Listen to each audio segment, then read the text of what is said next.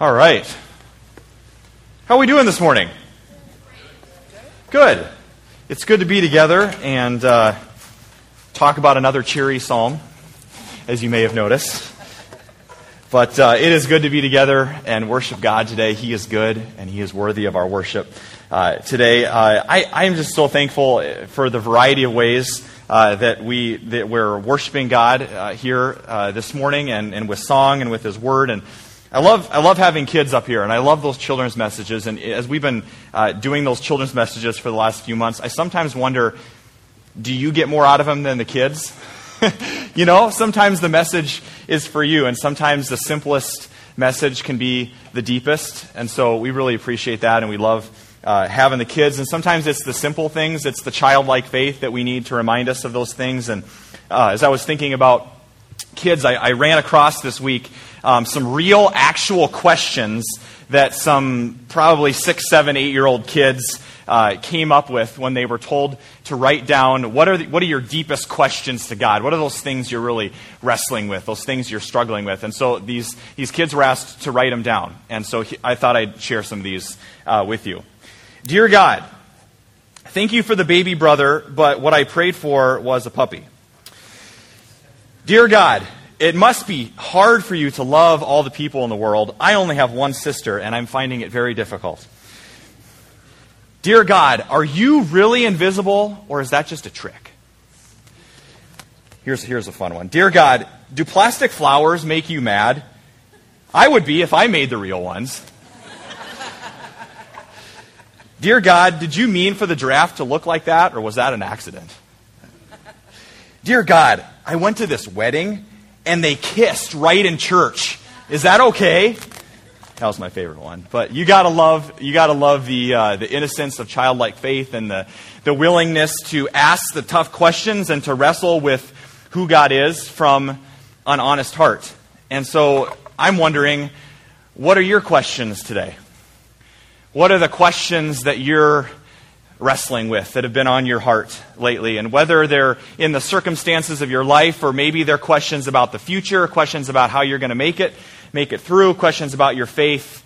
What questions are you wrestling with God about today? And we know that those questions, even from the, from the faith of a child, we know that questions don't end with children. They sometimes just get bigger, don't they? They just get more serious. Our questions about God become deeper and sometimes more difficult to articulate because sometimes faith isn't easy. Sometimes faith gets messy. Things can be going along really well, and then all of a sudden something happens that can really shake you up and kind of steer you off that path you thought you were going down. Sometimes your faith gets tested. And that is certainly true of Psalm 73. Maybe some of you have been, when you've heard the scripture reader come up here this summer and read these Psalms, you're like, how's John going to pull this one out? That's pretty depressing. you know, how's something good going to come out of that? And some of the Psalms are messy because they're asking real questions. The people, the people that are writing the Psalms, David and his, these other worship leaders, they're not avoiding the tough questions. And sometimes we do that, don't we? I'm sure some of you have seen that in the Psalms this summer that those tough questions come up again and again. And I just want you to know that today, that just like the Psalms, this place, this community, this family of faith that we have here is a place for those questions. Are you wrestling with something today? Is something not sitting right with you today? Is it difficult for you to see how God can exist and how God can be good, but then something in your life just doesn't match up with that? That's okay. That's okay. This is a safe place for questions. That's why we're going through the book of Psalms together. And so I pray this morning that this can be a safe place where we come, maybe with some of those doubts, those things you're wrestling with, not with everything all figured out. If you're looking for a perfect church, you might want to leave now because this isn't it. I mean, we'd love to have you stay, but it's not it, and you're going to be disappointed because we're broken and we're messed up and we don't have all the answers. And so today I pray that we'd come not with trying to figure it all out, but to try to find a different perspective, a new way of seeing through some of these difficulties. It's why reading the Psalms are so important. These, these guys aren't holding anything back. And, and so often we hold people up in the Bible, these heroes in the Bible, we hold them up as like heroes of the faith, right? Like, oh, I want to be like David. I want, I want to be like, like J- Joseph or Joshua or Moses or Abraham. They were messed up people, but we hold them up as these models of Christian faith, I think sometimes for the wrong reason, because we think they never struggled, because we think they never doubted or wrestled with any of these difficult questions of the faith. And it's the same in our psalm this morning. If you've got your Bibles open there, if you need one, just they're underneath the chairs and feel free to pass them down. We're going to be looking at Psalm 73 today. If you've got it in front of you, look at verse 2. Look at verse 2. The psalmist here is Asaph, and he says this But as for me, I almost lost my footing.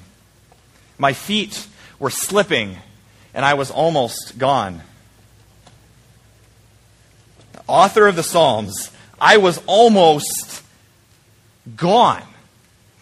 Like it almost all fell apart. Everything that my faith was built on, it almost all fell apart. This is Asaph. I mean, do you understand who we're talking about here? Say Asaph. Asaph. That's a fun one. If you're looking for a new name for your baby, that's available. Asaph. Not a popular name, but Asaph was a very popular guy. Asaph was uh, this mature, godly man who was one of David's worship leaders. It said that David kind of had these three main worship leaders that he worked with on a regular basis in the temple. Asaph was one of those main worship leaders. You think about a worship leader like, oh, they really have it all together, right? Paul, you can attest to this. Not all the time, right? Yeah, worship leaders are people too. And so Asaph is struggling here. He's asking some questions, and, and uh, somebody, Asaph was probably somebody that a lot of people looked up to, that had, he, maybe he had this unshakable faith. But he's saying, no, that's just not true. You see, I've got some issues, and I'm going to share them with you in Psalm 73 today. And so I wonder, why is that so hard for us? We've, we've created this idea for some reason that to be mature in our faith means that we never doubt. And sometimes we act that way in our church community too. Sometimes completely avoiding the difficult questions and the complexities of life because it's easier to talk about God's love and its peace and rainbows and things that God created. It's a lot funner. It's more fun. It's easier to talk about those things. You know, I'd rather talk about how great God is for creating the game of golf. I'd rather talk about how great God is for creating summer and steaks and grill outs. I mean, those would be much more cheery things to talk about. But then we get Psalm 73, and we're kind of forced to wrestle with it. We get a fun topic like that. Asaph was ready to throw in the towel. Worship leader, I've had it. I've had it. I'm ready to throw in the towel. There's too many unanswered questions about God but it's in the asking and it's in the wrestling with God that he gains a whole new perspective. And I wonder, maybe maturity in Christ, what we're going for here, becoming disciples, that's why we're here, that's why you're a part of this church, hopefully.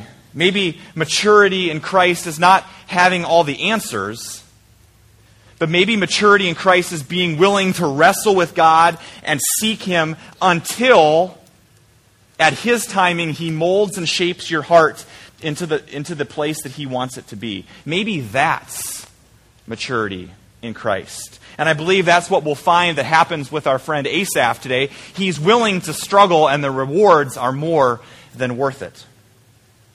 So, what questions are you wrestling with today? What questions have you kind of pushed down inside? Because you know what? We can't ask those at church.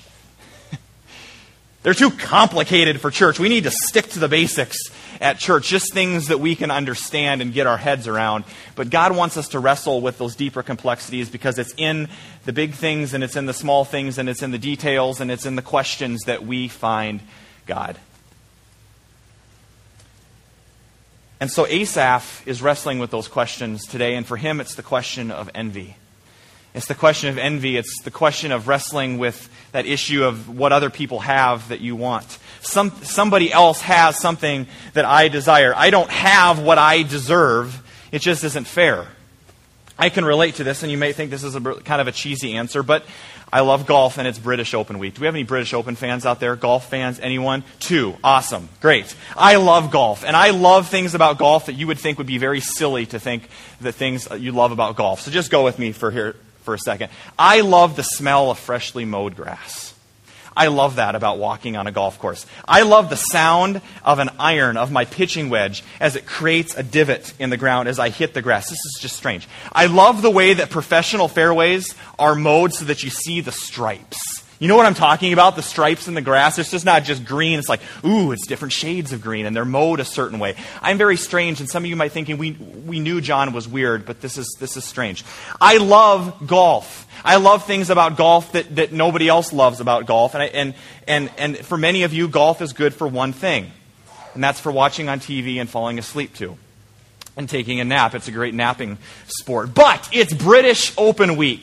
The British Open is one of the four biggest tournaments of the year. They're called majors. It's like in tennis, too, if there's any tennis fans out there. The British Open is the oldest golf tournament in the world, and it's usually played over in Scotland, and that's where golf was invented, where golf was born. And as of this morning, and I don't know, but there's because there's a time difference, and I didn't check it this morning.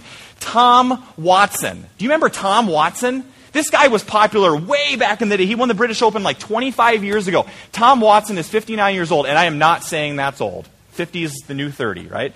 That is not old. But in, in golfing terms, that's pretty old because here we have a 59 year old golfer leading the British Open, and he's playing against guys that are half his age. And so his playing partner in the final round is 26. I'm 26. I need to be playing in the British Open this morning. There's no reason I shouldn't be in Scotland. I love golf. I love the British Open. And this guy is 26. And here he is. It's my envy problem. And I'm wrestling with it this morning, and I'm going to go home and I'm probably going to watch SportsCenter eventually. I should be playing with Tom Watson in the final round of the British Open. Snap out of it.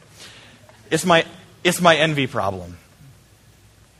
And we can laugh and we can joke about that, but if you're anything like me, it's deeper than that, isn't it? Those envy problems that we have, it's not just about some silly hobby. It's deeper and it's rooted deep in our hearts. And some of you have been struggling this, with this for a lot of years. It's not always fun and games because envy steals our joy and it shakes up our faith. Have you let what you don't have get the best of you? Have you let what you don't have get the best of you? We've all struggled with wishing that our circumstances were different, wishing that things were better, wondering why others, those other people, have it so much better. In our psalm today, Asaph is struggling with envy, with bitterness, and it leads to doubt. Asaph begins, if you got Psalm 73 in front of you, Asaph begins the psalm Surely God is good to Israel to those who are pure in heart. This is what I know about God. So he almost opens the whole psalm with a summary statement. That, that God is good. That's for sure. I think we can all agree on that. But it's also the crux of the problem. If God is good, shouldn't we receive more blessings in life? Shouldn't we get more things? Shouldn't, shouldn't we at least have more blessings than those people that don't even care about God? I mean, you know those people? Those bad people? those evil people? They're prospering. Listen to verse 2 For I envied the proud when I saw them prosper despite their wickedness. They seem to live such painless lives. Their bodies are so healthy and strong. They don't have all the troubles like other people. They're not plagued with problems like everyone else. Wow, Asaph is having a bad day. But it's deeper than that. It's from his heart, and he's been wrestling with this for a while, and so now he's complaining to God. He's spewing it out. He's pouring out his heart to God. And he's tempted. He's tempted to give into that temptation to become bitter, to become angry, and to walk around with the bitterness in his heart. Have you ever been there? Maybe you're there today. I envied them, Asaph said. And it's such an easy temptation to slip into. I, I, envy the family down the street for that vacation that they were able to take this summer. I, I envied the guy in the cubicle at work because he got that promotion. I, I, I envy that, that, that kid that's in my class that always seems to get the spot on the team that I wanted. I envied the person in my class that got that scholarship to college that I deserved. I envied that other artist because I'm just as talented as they are, but they got the break. They got their painting up on the wall. They got their song published. You have this, these goals and your dreams eh, for your life, these aspirations I'm sure you all have, and then you look at the person next to you and you're like, they didn't work half as hard as I did. I went to school for eight years. I did all these things, and, and they're the ones that catch the break. Why? We all ask those questions, but we were never meant to carry around that burden of anger and bitterness. Rich, go ahead and throw that next slide up there. Does your face ever look like that? Oh, go ahead. That one before it. Does your face ever look like that? Go ahead and just turn to your neighbor and try to make a bitter face. Do your best bitter face. And try not to laugh. That's the goal. We were never meant to live like that. But you know what? You can see it on our faces, but you know what the deeper problem is? That's what our hearts look like sometimes. Because when we choose to live in envy and bitterness and, and, and, comparing ourselves to other people and looking around saying, I don't have that and I wish I had that and why isn't my life like that? Our face looks like that sometimes, but the more dangerous thing is that our heart looks like that and it shrivels up. It doesn't get filled with that life and that joy and that peace that God meant for us to live with.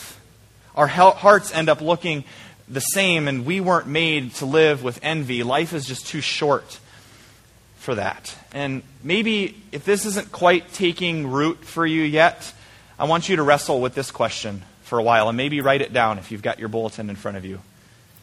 When is the last time that you were genuinely happy for someone that got what you wanted?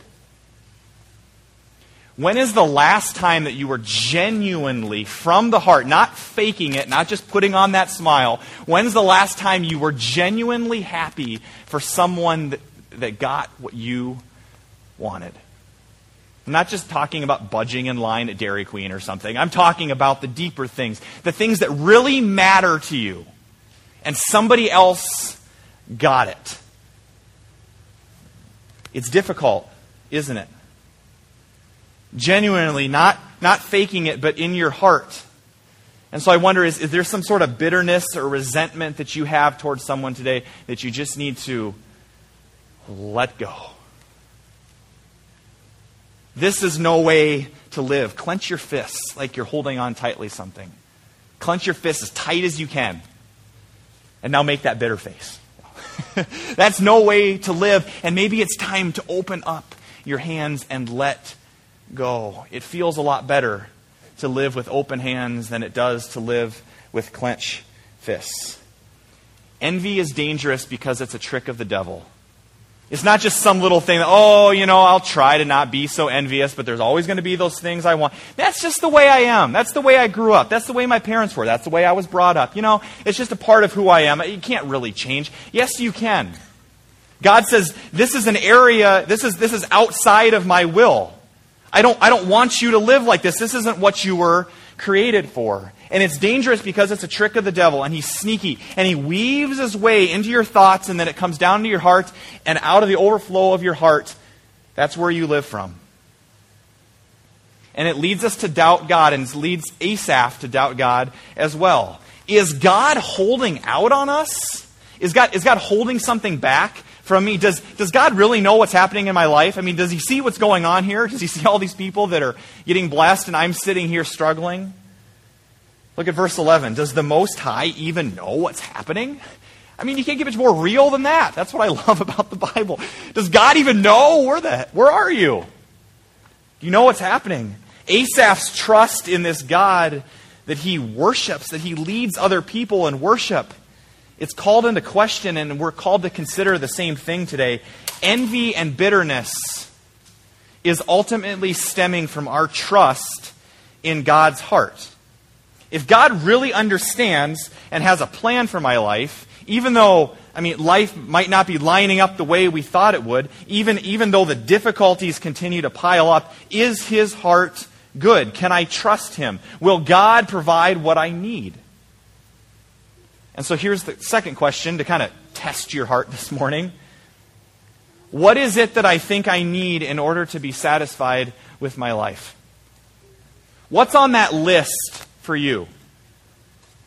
If I had you list the top five things that you think you need to be satisfied, those things that the world can offer, what's on your list?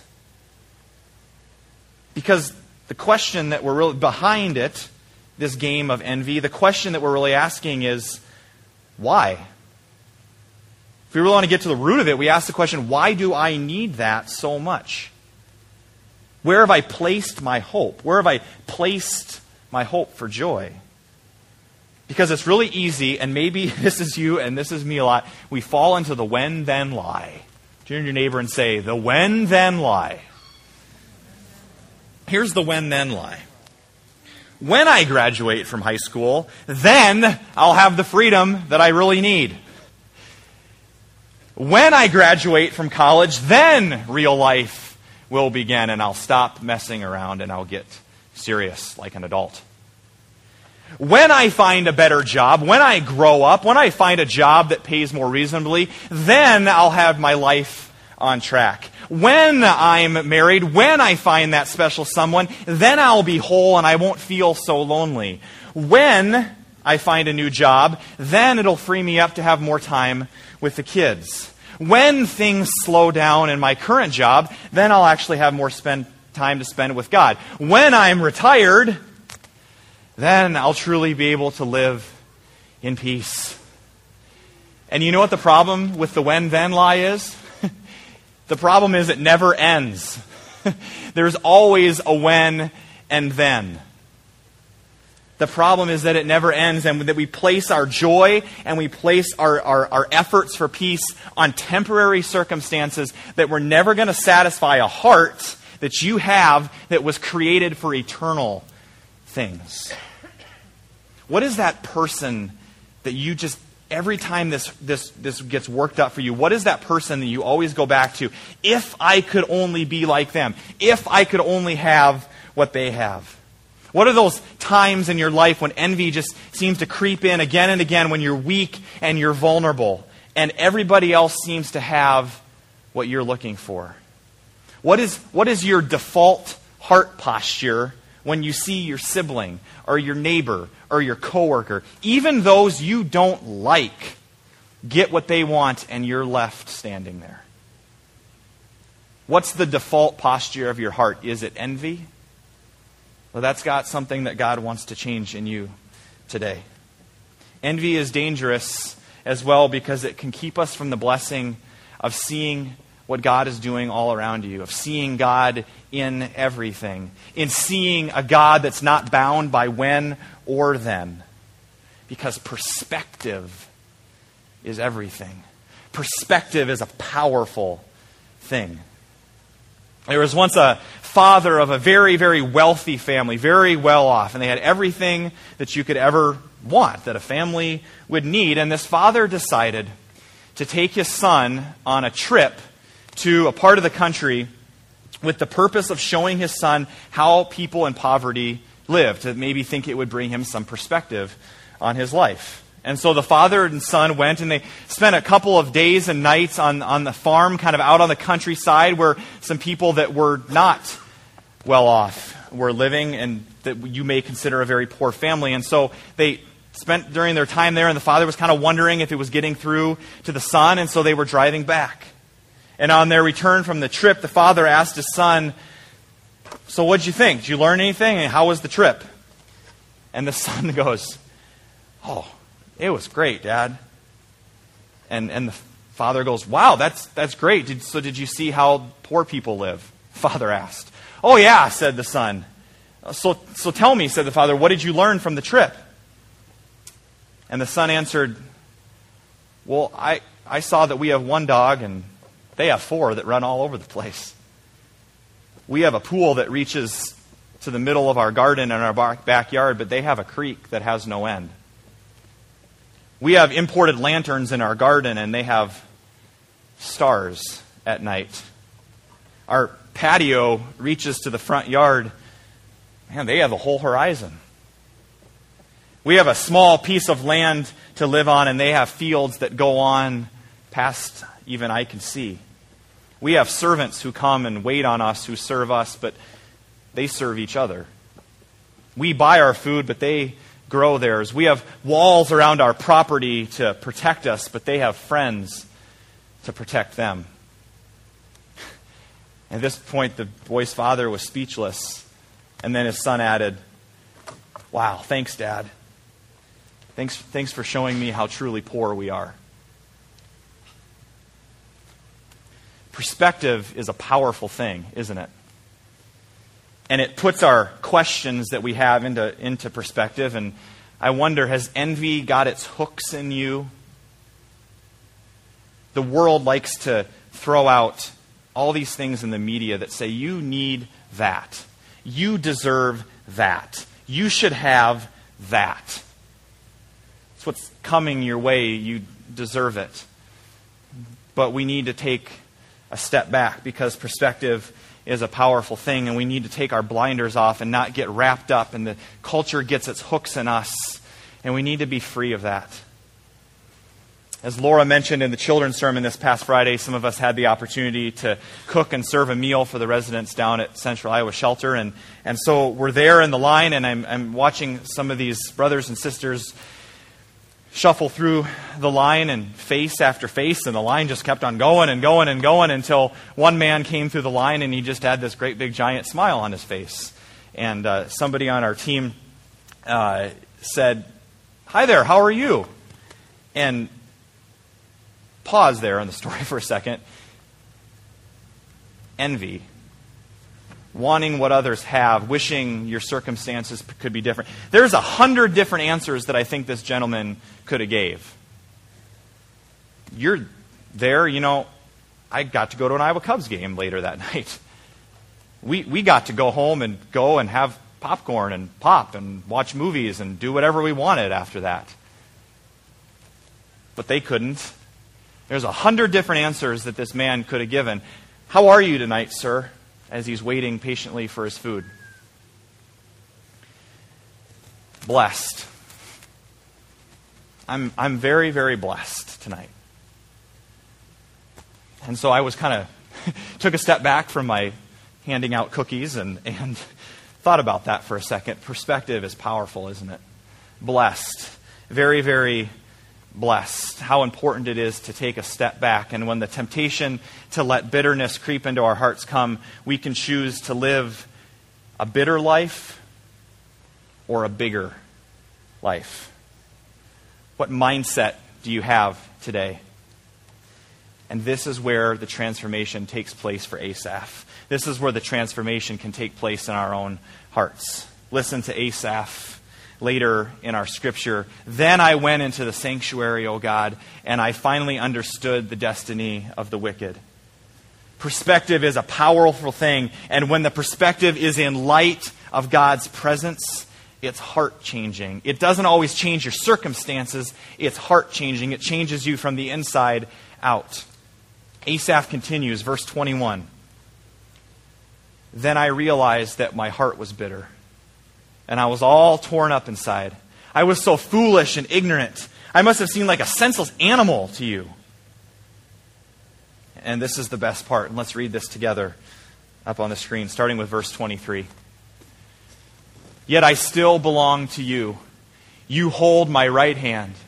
You guide me with your counsel, leading me to a glorious destiny. Whom have I in heaven but you? I desire you more than anything on earth. My health may fail and my spirit may grow weak, but God remains the strength of my heart. He is mine forever. What a change of perspective as Asaph comes into God's presence. Everything changes from a human, circumstantial perspective to an eternal perspective with God in mind. And although he has experienced his frustrations and confusion, he comes to a place of confidence in his heart. In God's presence, he knows the one who knows what he's going through in God's presence, he knows that the stuff of life is just stuff. In God's presence, he knows that this life is not all there is. If we're going to overcome the ugliness of envy and bitterness in our lives, it's not going to be by us trying harder. It can only come, as Asaph learned, as he gets his eyes off of himself and puts them on the one that's truly going to satisfy his soul. I don't need I, I don't need what that other person has. I'm free of that. I don't need their stuff. I don't need their status. I don't need to worry about comparing myself to other people. I don't need to worry about playing that when then game. I've got the greatest truth in the world living inside of me, and it's the love and power of Jesus Christ. You have the greatest treasure in the world when you know Jesus. You've been given everything. I've, we've, we've been given life and life eternal, a place and a promise that we're going to live forget, forever in a world. That all the questions and all the unfairness and all the doubts are just going to fade away in the light of His glorious presence. This life that we're going to have goes on forever and ever and is greater and is more satisfying than anything we could ever envy about on this earth. Anything that's on your list of things that you think that you really need today. And so Asaph realizes this, realizes all the people that he envies don't have what he has. They don't know God. They don't have eternal life. They don't have that satisfaction. They don't have that relationship. And so listen to what Asaph, the very last verse, listen to what Asaph happens in his heart. I got to go tell everyone. I can't hold this inside anymore. This news is just too good. How, how foolish I was. How silly was I to think? How, how silly was I to envy people who have a bunch of worldly things, but I have life. I have eternal life. I have this relationship with God. What was I thinking? I want to just end with this story. One of the favorite artists of mine, uh, Bebo Norman, went to Tanzania to visit uh, a family that he knew there, a child that he was sponsoring through a program called Compassion International. And they're sitting there with this man in his hut in the middle of nowhere, and they have this one tree, and they have a goat that Compassion gave them for milk and cheese, and they're sitting there, and, and after they talk for a while, uh, Bebo asks this man who's in charge of this family here, he has seven kids, I think, and Bebo asks this man, if you, if you could have one thing, you know, what's on your list? If you could have one thing to improve your life, what would it be? And so the man is sitting there, and his dirt floor of his hut in Tanzania, and everybody's waiting for him to answer. And after a long pause, he looked up and he said, You ask me, what more do I need? I have a stream for water. I have this tree for fruit. I have this goat that you gave me for milk. You ask me, what more do I need? This Jesus you speak of. My whole family knows this Jesus. What more could I ever ask for? Whom have I in heaven but you? Whom have I in heaven but you? I desire you more than anything on earth. We're always going to have those tough questions in life that we're forced to wrestle with and that temptation to envy just like Asaph, and wonder why things in life seem so backwards. Things in life seem so broken. But today, maybe it's time to let go and let God be the judge.